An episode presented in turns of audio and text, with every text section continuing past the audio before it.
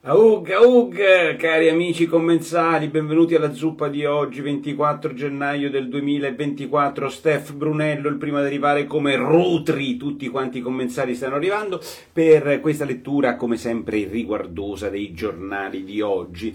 Ci sarebbero notizie importanti, altri meno, ma quelle meno sono le più divertenti di tutte perché riguardano eh, la Repubblica che fa la vittima. È una storia stupenda, stupenda voglia di censura. È l'apertura di oggi di Repubblica. E qui c'è un magistrale Maurizio Belpietro che risponde loro. Però il, andiamo per ordine. Che cosa è successo? è successo che Giorgia Meloni che ha partecipato a una trasmissione televisiva che voi conoscete che si chiama Quarta Repubblica beh Giorgia Meloni eh, a Quarta Repubblica se la prende con un titolo della Repubblica dicendo che eh, Repubblica diceva vendita eh, l'Italia l'Italia in vendita, riferendosi al fatto che la Meloni volesse vendere 20 miliardi di partecipazioni statali. È una specie di polemica eh, talmente ridicola quella di Repubblica che verrebbe da ridere. Stiamo parlando dei grandi giornali italiani che ci avevano spiegato la bontà delle privatizzazioni, cosa di cui sono convinto io, ma soprattutto ce la spiegavano quando le, le privatizzazioni le facevamo di merda. Ad esempio, pensando che la grande Telecom si trattava di una delle società telefoniche più importanti del mondo, sia stata venduta a un gruppetto di persone senza un euro, relativamente rispetto a noi,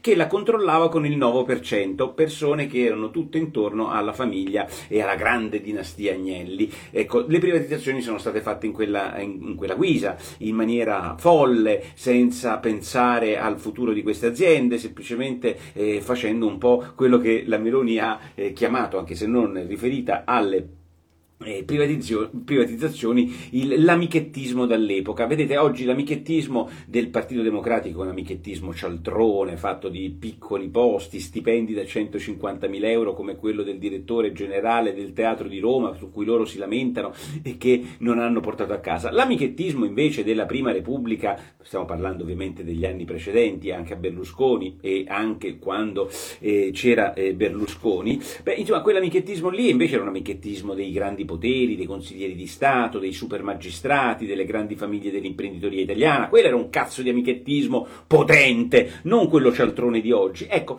la Repubblica ehm, quindi si lamenta, e questa è la prima grande obiezione che si fa, si lamentano delle privatizzazioni della Meloni che vuol vendere il 2% dell'ENI, il 3% delle poste. Ma ragazzi, ma di che stiamo parlando? Ma il punto non è tanto questo, non voglio entrare nel merito. La Meloni attacca il titolo della eh, Repubblica e la Repubblica ovviamente cerca, e fa bene, dal suo punto di vista editoriale di fare la vittima e di trovare il eh, fallo in area di rigore. Io capisco perfettamente la Repubblica, è inutile che facciamo gli ipocriti. Se la stessa cosa fosse avvenuta in un giornale di destra avrebbe fatto la stessa identica cosa nei confronti di un altro presidente del Consiglio, ma sempre con un'aria un po' diversa rispetto a quella. Scusatemi che qua vedo un messaggio che devo vedere. Ehm, beh, con un'aria un po' diversa rispetto a quella, eh, diciamo, eh, che fa Repubblica, perché Repubblica la butta sulla voglia di censura dopo l'attacco di, di, di, di Meloni alla Repubblica. Carlo Galli Spira ci spiega le tre P della, della democrazia, parlamentarismo, eh, press, che sarebbe ovviamente la stampa, e i partiti, e queste cose stanno venendo meno in Italia, soprattutto sulla press che dovrebbe controllare e criticare i governi, è perfetto, tutto sulla teoria giusta, ma il punto fondamentale, poi c'è un'indagine della fond- eh, le dichiarazioni durissime della Federazione Nazionale della Stampa Italiana, attaccare un mezzo di informazione anticostituzionale! Poi dopo se vai a leggere in realtà, ehm, come si eh, per esempio eh, alcune eh, diciamo, dichiarazioni si capisce perfettamente che di anticostituzionale in quello che ha fatto la Meloni non c'è assolutamente nulla. E poi c'è la solidarietà di Renzi che poi mh, si capisce che la solidarietà di Renzi a Repubblica non nasce tanto da una solidarietà nei confronti di Repubblica. Voi dovete leggere il mitico Renzi sempre dalla parte opposta rispetto a Calenda. Siccome Calenda ha attaccato Repubblica politico anche lui fino a prova contraria eh, perché dice che Repubblica ormai è diventato il partito di Landini e Landini non non attacca più la Stellantis perché vuole fare un'intervista a Repubblica, siccome Calenda ha questa posizione, Renzi difende Repubblica. È sempre lo stesso cliché. Voi quando vedete Renzi dovete sempre pensare che dice l'opposto di Calenda. Un tempo diceva le cose giuste. Oggi dice semplicemente l'opposto di quello che dice Calenda. Quindi se Calenda dice A, loro dicono B, se quello dice bianco, quell'altro dice nero. Tant'è che oggi Calenda viene anche intervistato da Repubblica e ripete la seguente cosa. Landini e la sinistra non parlano di Stellantis per tenersi buona Repubblica e lo dice in un'intervista a Walter Galbiati a Repubblica dicendo comunque io non amo gli attacchi eh, fatti ai giornali da parte del governo. Lui è un politico che si candida a diventare mm, diciamo uomo di governo e ed è fantastico, intanto Ivan Barbera, devo ringraziarti, ha comprato due libri a quando il prossimo, tra poco ne esce un altro perché sto facendo un libro sull'ambiente, ma adesso eh, concentratevi sugli altarini della sinistra e su questa idea straordinaria di Repubblica che ci mette eh, il piagnucolamento su quello che è successo. Mi dicono che anche ieri Paolo Mieli a Radio 24 ha detto che quella è stata una brutta mossa da parte della, della Meloni, ma il punto vero, straordinario di oggi lo coglie Maurizio Belpietro sulla verità. Dice fermi tutti, ma scusa scusatemi, ma io mi ricordo quella trasmissione da Floris in cui il segretario del Partito Democratico, un ministro Franceschini, da Floris mi disse, scusi, ma lei, ma di che cosa sta parlando? Lei è pagato da Berlusconi, lei è un dipendente da Berlusconi, cioè sostanzialmente ha dato a, Berlus- a, a Belpietro, uno che è stato licenziato da molti giornali perché ha litigato con gli editori e si, come tutti i direttori anche del centrodestra sono evidentemente dei liberali o dei conservatori, hanno degli editori ma hanno anche le loro idee, quindi quando il segretario del PD dice dice a Belpietro tu sei un servo di Berlusconi, quindi non è attendibile quello che dici, beh, nessuno ricorda Belpietro, gli ha detto, oddio, ma che attacco del segretario del PD, potentissimo partito di governo, Franceschini, potentissimo uomo di governo, quindi quando Belpietro veniva attaccato, non c'era Floris, non c'era, io mh, mm, eh, la trovo stupenda, e Belpietro è geniale, dice, ma ragazzi, ma di che cazzo stiamo parlando? Cioè, quando quelli attaccavano me, nessuno si è mosso, per il semplice motivo che ci sono sempre stati gli attacchi attacchi dei politici ai giornalisti non è una novità di oggi, poi noi continueremo a fare il nostro mestiere e nessuno ci blocca, perché non è che viene bloccata Repubblica delle dichiarazioni della Meloni che vi piacciono o non vi piacciono. E poi la questione che pone Calenda, non la Meloni. È incredibile, Repubblica e la stampa un giorno sì, un giorno no, hanno le interviste con Landini, il capo, ex capo dei metalmeccanici, capo del più importante segretario, de, de, sindacato eh, italiano che si chiama CGL. Non c'è una, una dichiarazione. Parla della politica industriale, delle gabbie salariali, del sesso degli angeli, di come si trova lui con la sua fidanzata, di tutti i cazzi suoi, ma di una roba, cioè della più importante azienda italiana che si chiama Stellantis Stellantis che sta delocalizzando, che vende la sua fabbrica eh, Maserati, che impiega meno gente, di quella roba non ti racconta nulla, ma dai, ma su, ma è una roba che fa venire veramente fa venire l'orticaria, è una roba pazzesca. Io poi mm, voglio dire, ehm, su queste robe qui penso che Belpietro abbia ragione da vendere, ma quante volte noi che abbiamo lavorato per i giornali di Berlusconi o che siamo stati a Rete 4 o che abbiamo lavorato in altri giornali venivamo considerati quello che non siamo solo per il luogo in cui si stava lavorando. E adesso, e adesso l'editore eh, Elkan e Agnelli che fanno il loro mestiere di editori vengono considerati eh, una lesa maestà se gli si dice questa roba. Quella, eh, quelli attaccano la Meloni, la Meloni attacca Repubblica con questa battuta, Belpietro risponde oggi sulla verità. Lorenzo della Vedova, ciao, buongiorno anche a te, grazie per, per la tua eh, badge come G mi duello mitico. Parliamoci chiaro. Parliamoci chiaro, qua bisognerebbe fare una cazzo di operazione di verità. I giornalisti, sentitemi bene, come direbbe la Meloni, com'è che diceva Meloni, non mi ricordo, sentitemi bene, i giornalisti sono degli impiegati che prendono lo stipendio alla fine del mese dal loro editore e il loro editore può avere più o meno interessi in quello che scrivono e sta ai giornalisti essere più o meno indipendenti rispetto all'interesse dei propri editori, ma fino a che sono impiegati, sono impiegati. Io qua, sapete di chi sono impiegato, cari amici zuppisti? Vostro! E se voi non mi vedeste, e se voi non mi metteste badge, e, voi, e, se voi non ci foste tutte le mattine, e se io non facessi centinaia di migliaia di visualizzazioni in questa zuppa, non conterebbe una ceppa questa nostra attività editoriale. E io sono, chi è il mio, io di chi sono schiavo? Vostro, vostro vostro, di quelli che stanno in questo momento, dei commensali che in questo momento mi stanno guardando e che da dieci anni guardano la zuppa di porro e che vengono numerosi eh, sul sito nicolaporro.it, eh, ma è un modello di business completamente diverso. Li ho provati tanti di modelli di business. È fantastico essere a Mediaset, fantastico essere al giornale, è fantastico essere eh, nella zuppa. Sono tre dimensioni diverse, punto e basta. E comunque l'idea che questi editori siano così eh, eh, intransigenti verso quello che facciamo è folle, noi abbiamo le nostre idee, questo vale per Rete 4 dove io ho le mie idee e dove sono libero di scrivere e di dire quello che cavolo mi pare, certo sapete con chi avete a che fare, vabbè, comunque... Ehm, questa roba mi fa impazzire, tant'è che poi, eh, voglio dire, questa cosa è ripresa soltanto sostanzialmente da Repubblica e da poco altri. Poi c'è l'altra grande questione di giornata che è l'autonomia differenziata che è stata votata ieri al Senato, che è una grande proposta di legge, disegno di legge della Lega, sostanzialmente, ma del centrodestra. Nicola, sei una macchinetta, cogito ergo sum 45. Sì, qualcuno dice che parlo troppo veloce.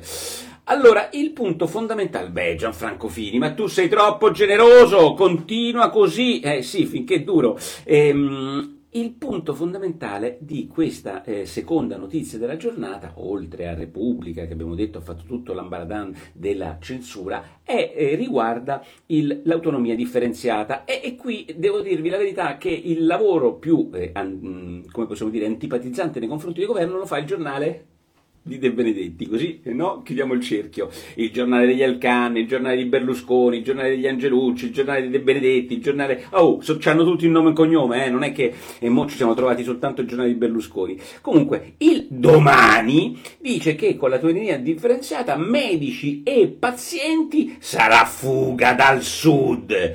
Il governo uccide la sanità per tutti, porca di quella puttana puttana, sarà un disastro. Vi segnalo, proprio toc toc, che chi è che me lo spiega oggi? Mi sembra che me lo spiega Gonzato sul Libero, e non solo lui, tanti altri, diciamo, eh, riescono a spiegarlo, ma Gonzato lo fa bene perché smonta le bufale che sono state attribuite a questa autonomia differenziata. Un paio di cose. Primo, eh, vi segnalo che c'è almeno un milione di persone che dal sud arrivano nel nord per farsi curare, pure oggi che non c'è l'autonomia differenziata, semplicemente perché al nord c'è una sanità, quella diciamo chirurgica, che funziona molto meglio rispetto a quella del sud.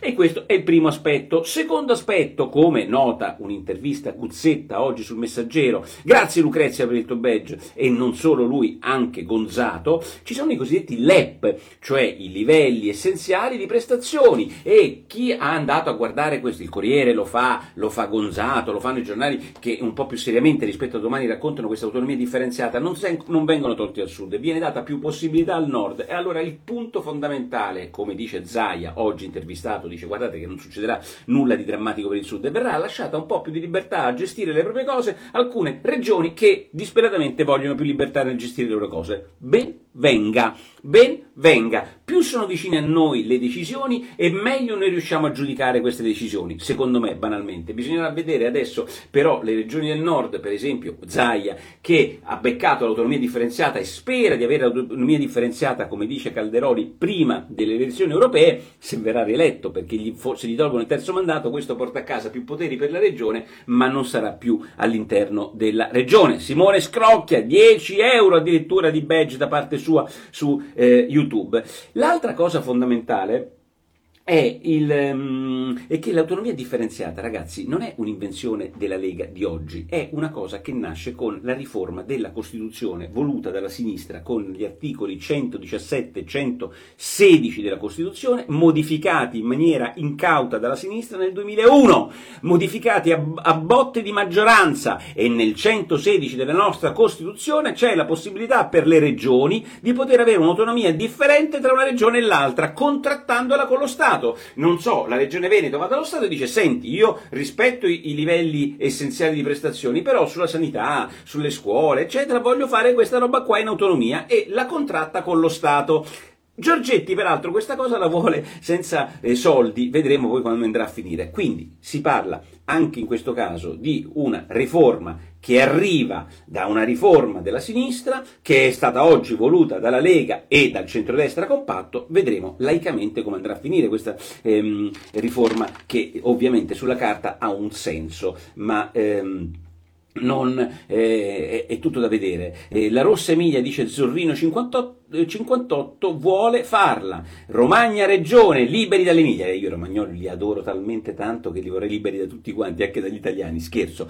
Eh, succede un'altra cosa. Ehm, ieri, che ovviamente non è tenuta nella giusta considerazione dei giornali, gli ex ostaggi di Gaza vanno in Parlamento e raccontano come venivano trattati. Vi segnalo che ci sono ancora 130 ostaggi a Gaza, ci sono, eh, ci sono ehm, diversi, eh, ieri ci sono stati anche diversi morti tra l'esercito israeliano. Questi eh, i pochi ostaggi che sono ritornati in Israele hanno raccontato come venivano trattati a Gaza, venivano fatte le donne violentate ripetutamente, vestite in maniere indecorose, gli hanno portato dei vestiti da bambola per poi violentarle, insomma un, una, dire, una scena dell'orrore che converrebbe raccontare perché noi non raccontiamo mai che cosa stava e sta succedendo a 130 persone, erano 250 che sono state rapite dai loro letti e portati a Gaza una mostruosità di cui nessuno si occupa se non pochi giornali e se non oggi straordinariamente Giuliano Ferrara in un pezzo lirico, favoloso, sul foglio, in cui ci dice una cosa molto chiara rispetto per esempio ai morti ieri eh, militari a Gaza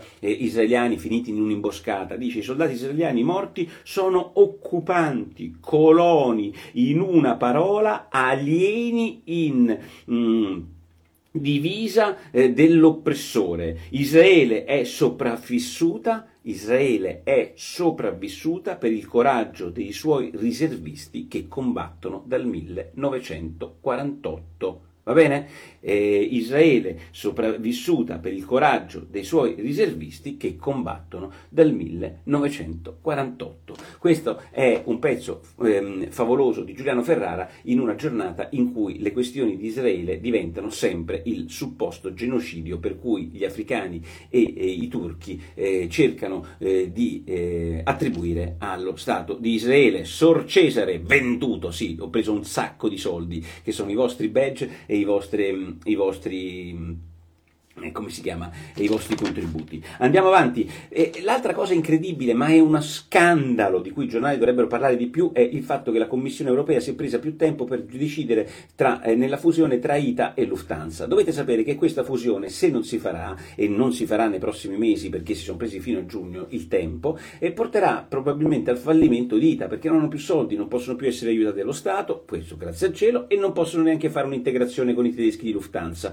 Allora, parliamoci chiaro chiaro. E questa roba europea che blocca a tempo indeterminato la fusione, determinato diciamo fino a giugno, la fusione tra Ita- Alitalia e Lufthansa nasce solo da una cosa, dalla concorrenza o francese o delle low cost nei confronti di questa fusione, che li preoccupa perché la fusione tra Lufthansa e ITA rispetto a quella che avrebbero voluto i francesi avrebbe reso l'Italia ancora, almeno con Fiumicino, un hub dei... Um, dei voli. In, in altri termini, la, ehm, il blocco di questa fusione porterà probabilmente a cedere nuovi spazi ad altri, quindi ai francesi e cost, allinate. Quindi noi ci troveremo sostanzialmente un'Italia ehm, che, eh, insomma, i suoi interessi, anche se alleati tedeschi, non riesce a farseli con grande forza. E, intanto vi segnalo il solo 24 ore che dice che le borse di Indiana ha, ha, ha superato quella di Hong Kong, cioè gli indiani non li sottovalutate mai. Elisabetta Toffi, grazie per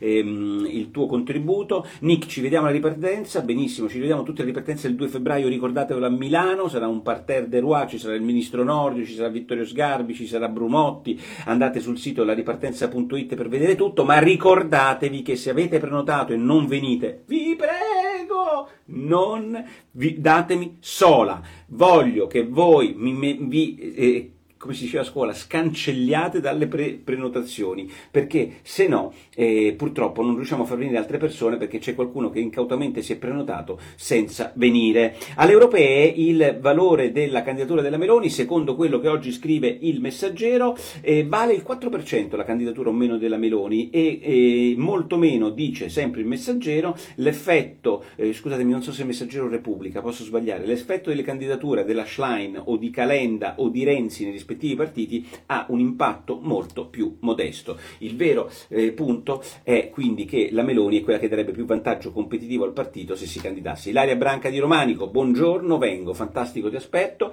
Ehm, Poi, beh, poi c'è eh, l'effetto mar rosso di cui parla il messaggero, cioè il fatto che aumenteranno i prezzi anche del 10% su vari beni, ne fa un buon approfondimento il messaggero su tutti gli effetti che ci sono, roba di cui ovviamente voi qui state parlando, e poi c'è l'ultima questione stupenda, il tempo. Sindaco Pizzardone, cioè Gualtieri è il sindaco che nel 2023 ha mh, fatto segnare il record di multe per i romani, 900.000 multe arrivate ai romani, 900.000 multe, 138 milioni di euro intascate dal comune di Roma in multe. Allora i romani saranno indisciplinati, bisogna assolutamente fare le multe. Qua comunque non mi sembra che con le multe abbiamo risolto le doppie file, abbiamo risolto gli incidenti, abbiamo risolto una ceppa.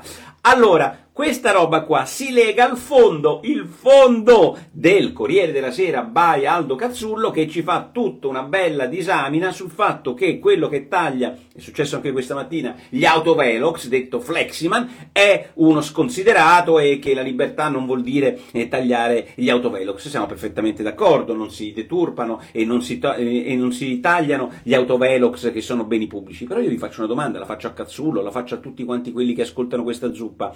Ma ma secondo voi ma secondo voi, in un paese in cui si fanno un milione di multe e non si risolve il traffico e non si risolve una ceppa, cioè l'archetipo è Roma, no? L'archetipo è Roma, 140 milioni. Queste multe sono fatte per migliorare la situazione della, della, della città, per cercare di rendere la città più vivibile, per cercare di ridurre eh, l'inquinamento, per cercare di ridurre gli incidenti o per fare cassa? Questa domanda retorica bisognerebbe che Cazzullo e tutti gli altri moralisti, che io comprendo bene perché ovviamente non si distruggono gli autovelox, si ponessero, nel senso che Oggi chiunque vada con la sua macchinetta e non con gli autisti eh, si rende conto che ci sono centinaia di autovelox che non sono fatti per garantire la nostra sicurezza, non sono fatti per migliorare la situazione del traffico, sono fatti soltanto per beccarti a 5, 6, 7 km in più e farti un culo così. Questo è il punto. Per questo bisogna porsi una domanda, e cioè che quando una legge o una norma i cittadini la detestano, non ha ragione lo Stato, hanno ragione i cittadini, perché il contratto sociale, non è una lezione di liberali che voglio fare, il contratto sociale che noi stiamo facendo ogni giorno è che siamo noi, we, the people, ad avere il cazzo di potere. I burocrati, i vigili, i magistrati, i politici sono nostri dipendenti. Siamo noi che paghiamo loro lo stipendio. Adesso, ovviamente, non si può dire che il 99,9% degli italiani è contro gli autovelox e non ho nessun sondaggio per poterlo dire, non ho nessuna contezza per poterlo dire, ma il punto fondamentale è che non è vero che la politica, i magistrati, i vigili urbani hanno sempre ragione. We the people ha sempre ragione e se noi fossimo così folli da voler andare, per esempio, senza autovelox per tutta l'Italia, cosa che ovviamente nessuno vorrebbe, in realtà sarebbero i, eh, i cittadini averlo scelto. C'è questa idea favolosa per cui ci sono un po' di persone che vogliono governare anche le nostre ma l'educazione è insopportabile. Detto questo, evidentemente il tema c'è e soprattutto mi sembra che oggi un sindaco ha detto non rimetterò in piedi eh, l'autovelox perché gliel'hanno appena tagliato, perché evidentemente c'è qualche problema. Sì, qualche problema c'è e rendersene corto mm, è interessante, eh, più che rifarci, se posso eh, permettermi, la lezioncina, eh, no, questa roba non dovete farla. E dove cazzo erano questi editorialisti quando comprendevano quelli di ultima generazione che ci fermano per strada? Dove cazzo erano? Va bene i giovani che ci contestano sulle nostre politiche ambientali, vanno bene quelli, mentre invece quelli che si contestano sulle nostre politiche della velocità, no! Quelli sono dei leghisti veneti di merda. We the people. Ciao, iCast94. Noi ci vediamo. Ehm, più tardi ehm, sul sito nicolaporro.it. Vi ricordo 2 febbraio, ripartenza per chi non sarà là, tutto in diretta sul sito nicolaporro.it. Ciao!